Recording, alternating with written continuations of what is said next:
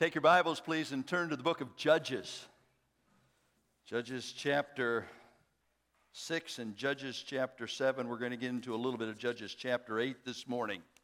Book of Judges.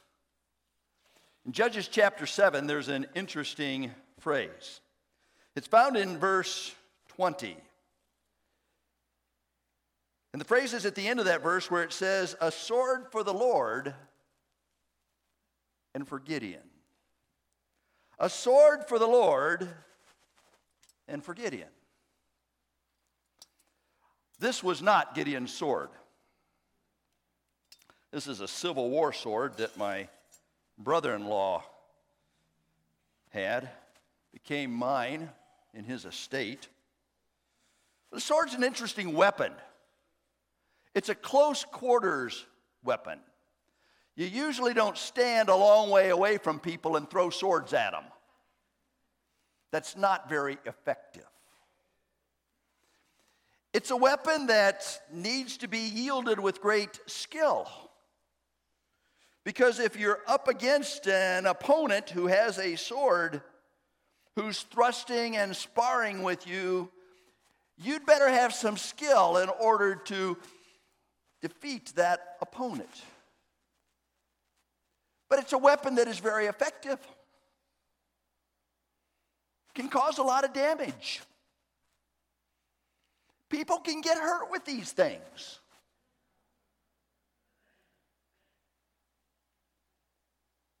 God used Gideon to defeat an army made up of the Midianites. We'll talk about that.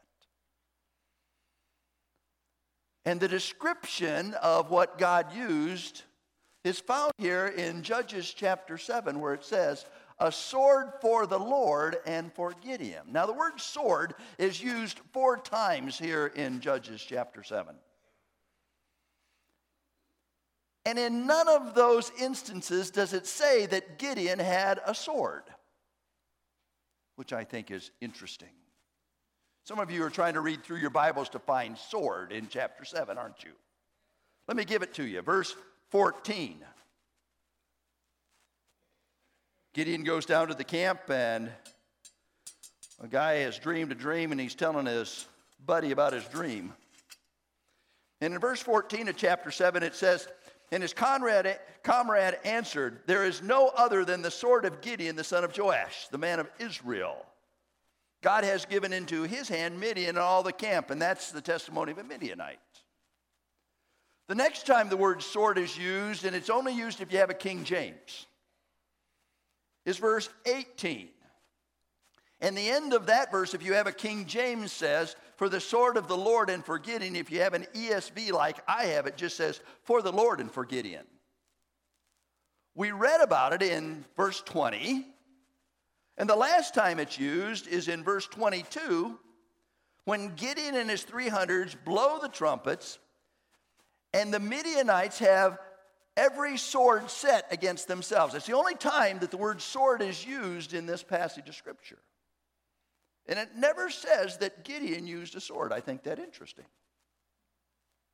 But what it does say is that the weapon that was used to defeat the Midianites came from the Lord and was that which empowered Gideon to defeat the enemy. Can I stop right there and just say this? God has given us the weapons necessary for us to defeat any enemy in our lives. In fact, in Ephesians chapter six, where it talks about the armor, it talks about the sword of the Spirit being the Word of God. And God has given to you and God has given to me everything that is necessary so that we can win the battle that we face, whatever that is in your life. Just understand that the battle is the Lord's. And you and I can depend upon the offensive weapons that God has given to us to defeat the enemy. Now, you and I need to be skilled in using these offensive weapons. we need to know how to handle the weapons God has given to us. But it's his weapon. One thing I like about this weapon is it's not very sharp. I don't have to worry about it. God's weapons are sharp. And we can depend upon him. Now, I want to look at sword throughout these two chapters, all right? And I want to see how you and I can use what God has given to us to be able to win the battles in which we find ourselves. As we look at sword, we first of all recognize that society is in trouble. Go back to chapter six, will you please? Judges chapter six, verse one.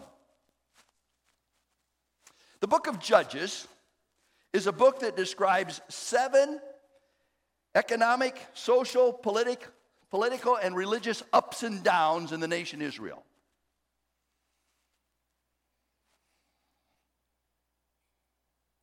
They discover that they are far from God. They cry out to God. God sends a deliverer, defeats the enemies, and then they discover they are far from God. We'll see that in this passage of Scripture. And for the sixth time in Judges, we discover, according to verse one in chapter six, that the people of Israel did what was evil in the sight of the Lord. You'd have thought that they had learned their lesson. You would have thought that they understood the only place of safety was next to their God. But here again we read that the people of Israel did what was evil in the sight of the Lord.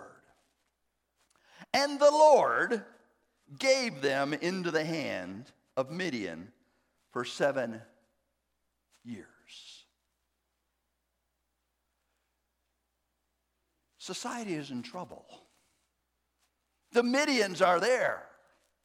And we won't take time to look into the text, but in the text we discover that the Midians were taking advantage of the Israelites. They'd taken away their food sources. They'd taken away all of their water sources. They were ruling and dominating the people. Israel was struggling. Israel was starving. Israel was looking for some kind of relief, and they weren't finding it. And the reason they weren't finding it is because they had done evil in the sight of the Lord. Every once in a while, I will hear someone use the phrase, "God bless you." Sometimes it's after somebody sneezes. God bless you. You know, in order for God to bless you, in order for God to bless me, we must be in a place of God's blessing. God's blessing does not automatically come upon us in everything that we do, because God blesses us as we act according to his word. God blesses us as we follow his truth. God blesses us as we please him. And what has he told us? He's told us to be holy, right? God has told us as new creatures, old things are passing away. Behold, all things are becoming new. God has told us not to love this world. Lust of the flesh, lust of the eyes, pride of life. God has told us not to conform ourselves to this world, to be transformed by the renewing of our minds, that we may prove what is that good and acceptable and perfect will of God. And so the reality is that society is in trouble.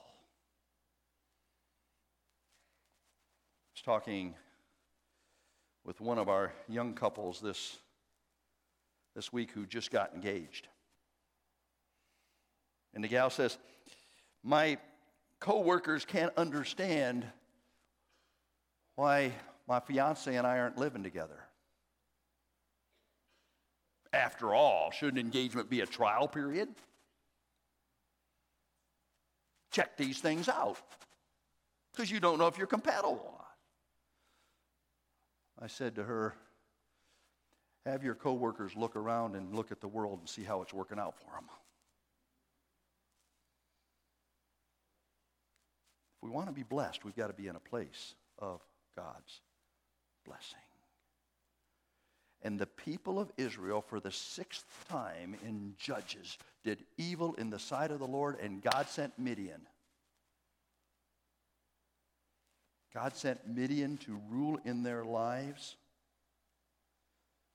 and to be a judge. Don't you love Second Chronicles seven fourteen? You ought to be nodding even if you don't know what it is, because it's in the Bible. Second Chronicles seven fourteen says this, if my people who are called by my name shall humble themselves and pray and seek my face and turn from their wicked ways, then will I heal, hear from heaven and will forgive their sin and will restore their land. Isn't that a great promise? Two verses later,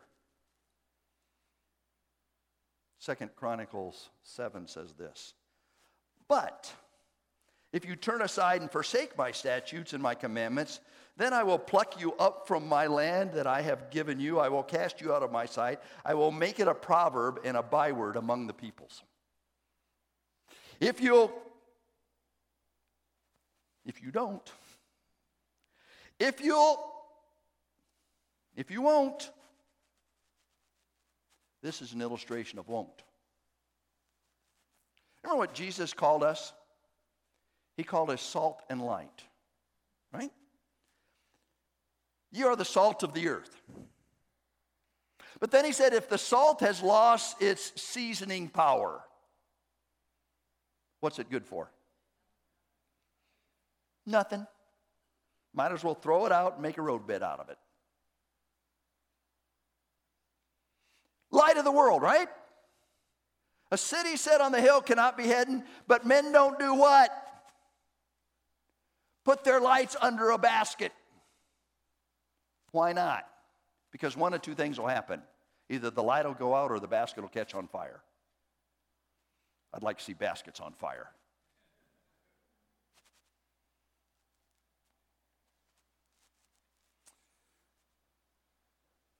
Israel did evil in the sight of the Lord.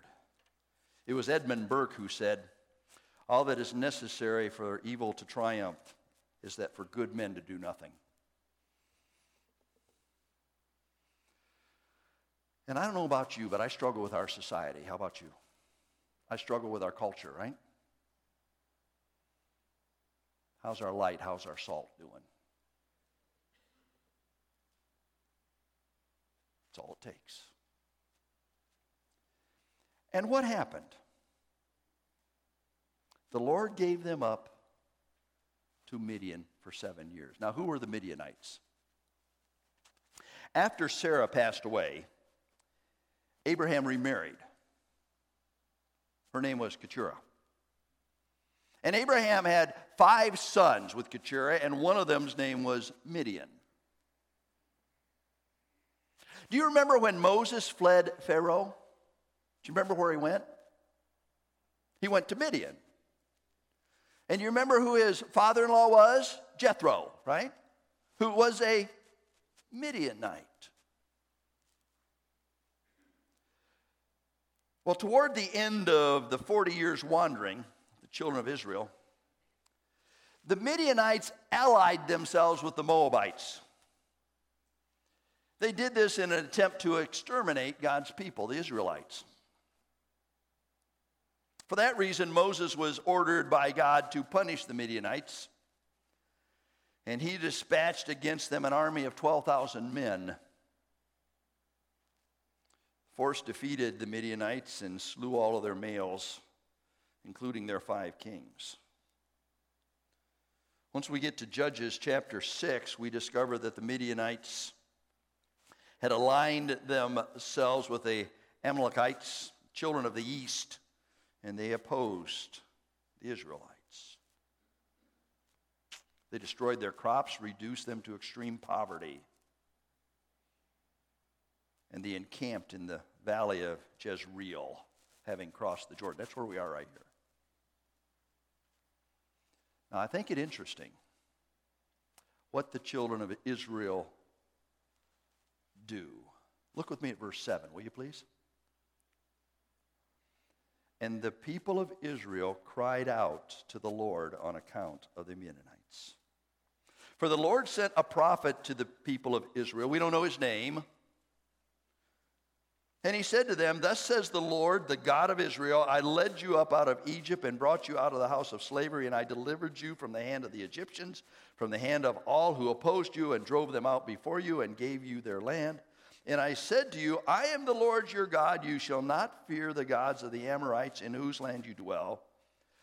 But you have disobeyed my voice. Here we are. The sword is an offensive weapon. And if we're going to use it, we need to realize that our society is in trouble.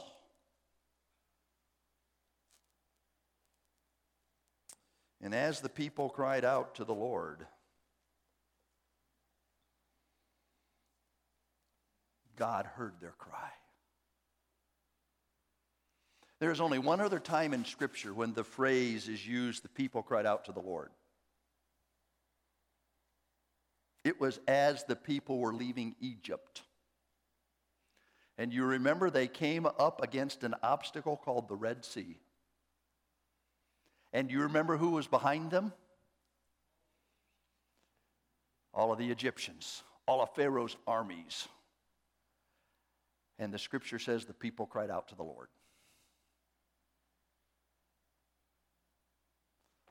Aren't you thankful that when you and I find ourselves in trouble, we can cry out to the Lord? Aren't you thankful that no matter what's going on in our lives, we can cry out to our Lord? Jeremiah thirty-three says, call unto me, and I will answer thee and show you great and mighty things which you know not. Woohoo! We can cry out to our God. And that's exactly what happened here. The people found themselves under the domination of Midian. Everything was gone. And they cried out to the Lord. You know, it's too bad that many times we wait until everything's gone before we cry out to the Lord.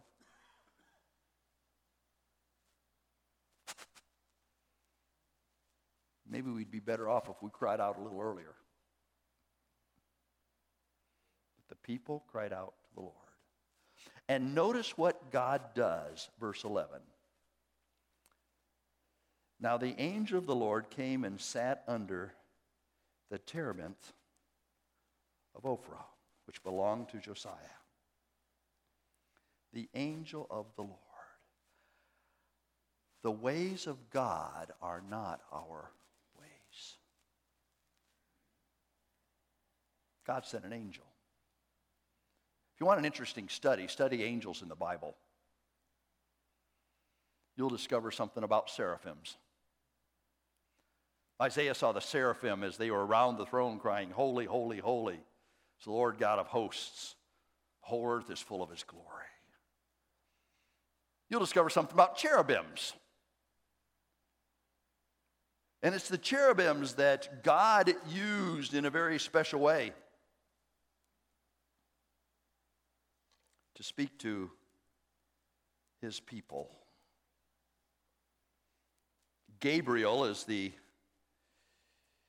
angel, as well as Michael, that is listed specifically in the Bible.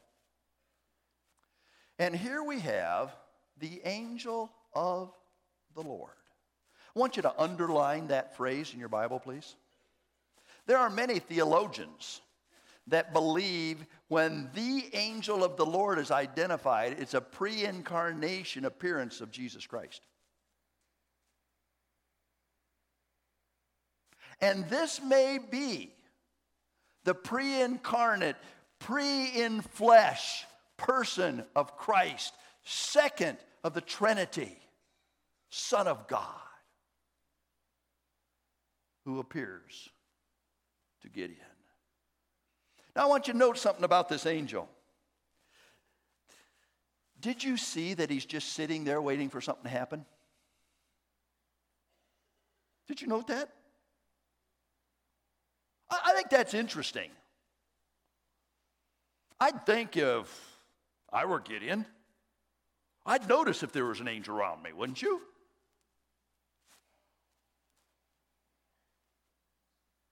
But he's just sitting there. Some translation says he's sitting under an oak tree. And as he is sitting there, we understand that he's going to speak to Gideon. Look with me at verse twelve. The angel of the Lord appeared to him and said to him, "The Lord is with you, O mighty man of valor." Now he repeats that in verse sixteen. And the Lord said to him, "But I will be with you." Now, I want you to notice something here. The angel says to Gideon specifically, "I'm with you." Calls him a mighty man of valor. Now, you and I know from the analogy that Gideon is secretly trying to get some food from the Midianites. And there's a much made about how Gideon looks around and says, "You talking to me, mighty man of valor?"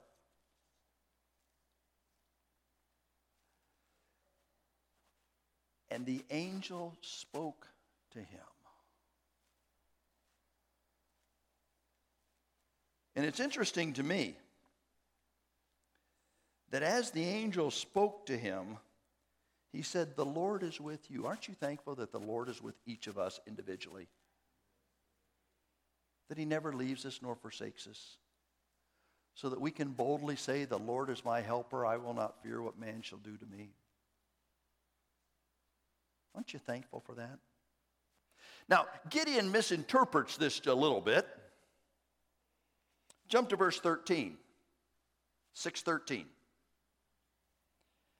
And Gideon said to him, "Please, sir, if the Lord is with us," you see the pronoun change? "If the Lord is with us, then why has all this happened to us? And where are all the wonderful deeds that our God, that our fathers recounted to us, saying, 'Did not the Lord bring us out of Egypt?' But now the Lord has forsaken us and given us into the hand of Midian."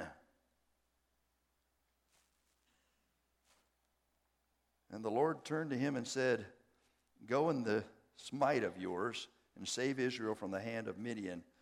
Do not I send you?"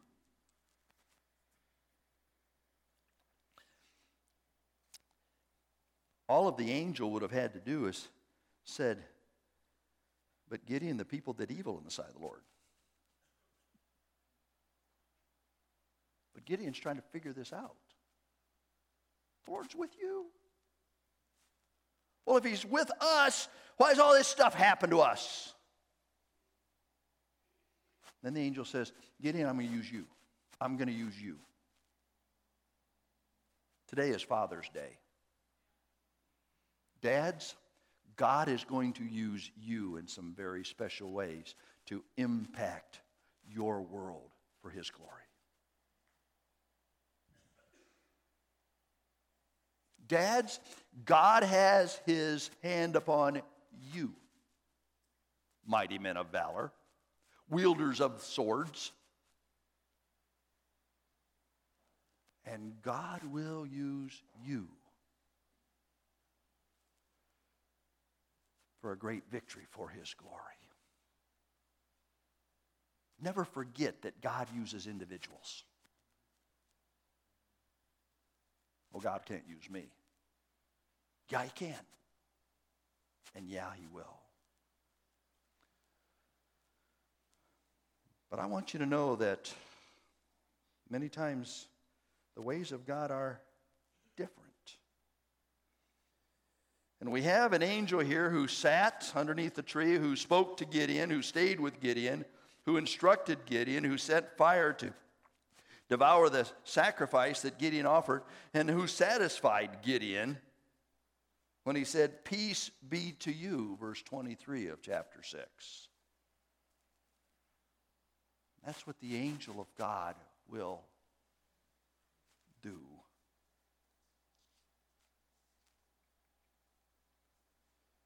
You know, the ways of God are different, but they're always the best. May I just remind you what God used to defeat the Midian army? You know it. Started out with an army of thirty-two thousand. We read this in chapter seven. Said to the army, "If you're afraid, go home." A third of the army, ten thousand out of thirty-two thousand, went home. God said there's still too many. And do you remember why God said there were too many? God said there were too many because if all of these people are used to defeat the Midianites, then you won't realize that I did it. You'll take credit for it yourselves. And so God said, send them down to the river and see how they drink. And you know that Gideon ended up with three hundred people.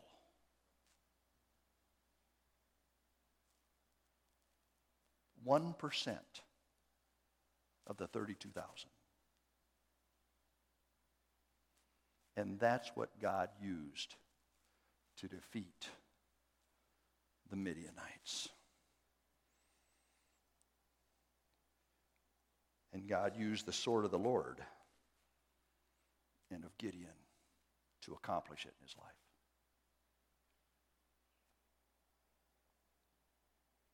So what was the key? The key was obedience. Look with me at verse twenty-seven of chapter six, will you please? So Gideon took ten men of his servants and did as the Lord had told him. Underline that in your Bibles, will you please? Did as the Lord had told him. Has God ever told you to do something that you didn't do? Has God ever impressed on your heart a responsibility that he wanted you to have that you didn't fulfill? You see, obedience is the key here. And Gideon did as God told him to do. Can you imagine Gideon arguing with God about the thirty-two thousand? But God, we need all these guys. And then it got down to twenty-two thousand. But God, we need all these guys. And then it got down to three hundred. But God, we need some weapons here. And you tell us to go out with a trumpet and a pitcher and some fire in it. That's what they had in their hands. The thing that God used to defeat the Midianites were a blow, a break, and a burn. That almost preach, wouldn't it?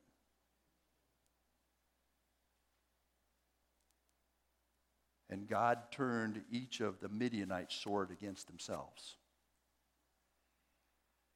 But had Gideon not obeyed, it wouldn't have happened.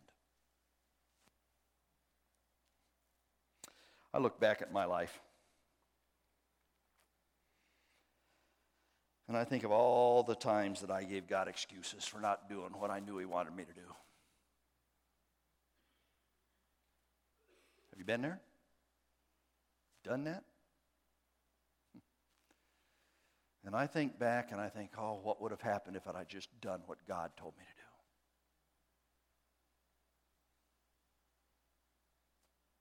Aren't you thankful that we have a God who is the God of the second chance?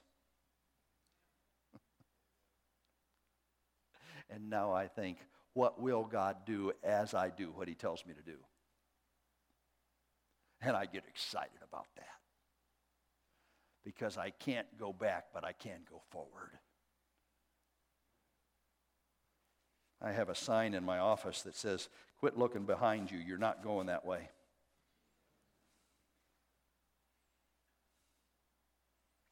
If you're discouraged today because of what might have been, you're not going that way. Look ahead to see what God has for you. See what God wants to do with you. To see how God wants to use you. Don't spend so much time looking back. You're not going that way. We're going this way. Obedient children, not fashioning ourselves according to our society, our former lusts and our ignorance, but being holy because he's called us to be holy. That's the way we're going. Obedience is the key.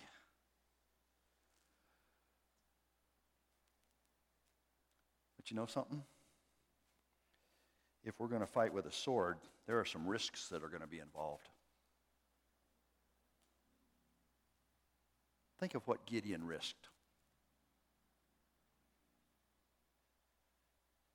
In the text, he was risking his life as he was trying to get a little sustenance for his family, hiding from the Midianites. God told him to go and tear down the altar to Baal. He did that. That was a great risk. Remember the fleece? He said, God, I got to know that you're with me. I'm going to put this fleece out. And if you'll make it wet while the rest of the ground is dry, I'll know you're with me. And then he took a risk. He said, okay, God, let's do it the other way around. Just see what happens. Can you imagine the risk? God told him to go down to the camp of Midian because he was going to hear about a dream. God sent him out with three hundred to defeat a full army. That was a risk. If we are going to live biblically effective lives in this culture, you're going to risk some things. Dads, if you are going to lead your families to righteousness, it's going to take a risk. But may I remind you that God's word says, train up a child in the way in which he will go, and when he's old, he'll not depart from it. But it's not going to be popular. It's a real risk. But the reality is, defeat is not an option. Defeat is not an option. Children of Israel were starving. They were slaves, and yet God wanted to give them great victory. Defeat is not an option.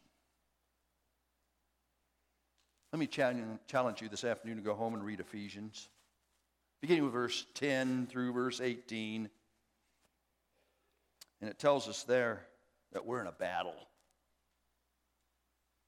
Wrestle not against flesh and blood, but against principalities, against powers, rulers of darkness this age, spiritual wickedness and high. We're in a battle. Defeat is not an option. But we can put on the whole armor of God that we may be able to win the battle. Defeat is never an option. You can't lie down and die. And so, as disgusted as you get, as discouraged as you get, understand that victory comes from God. And greater is he who is in us than he who is in the world. Amen?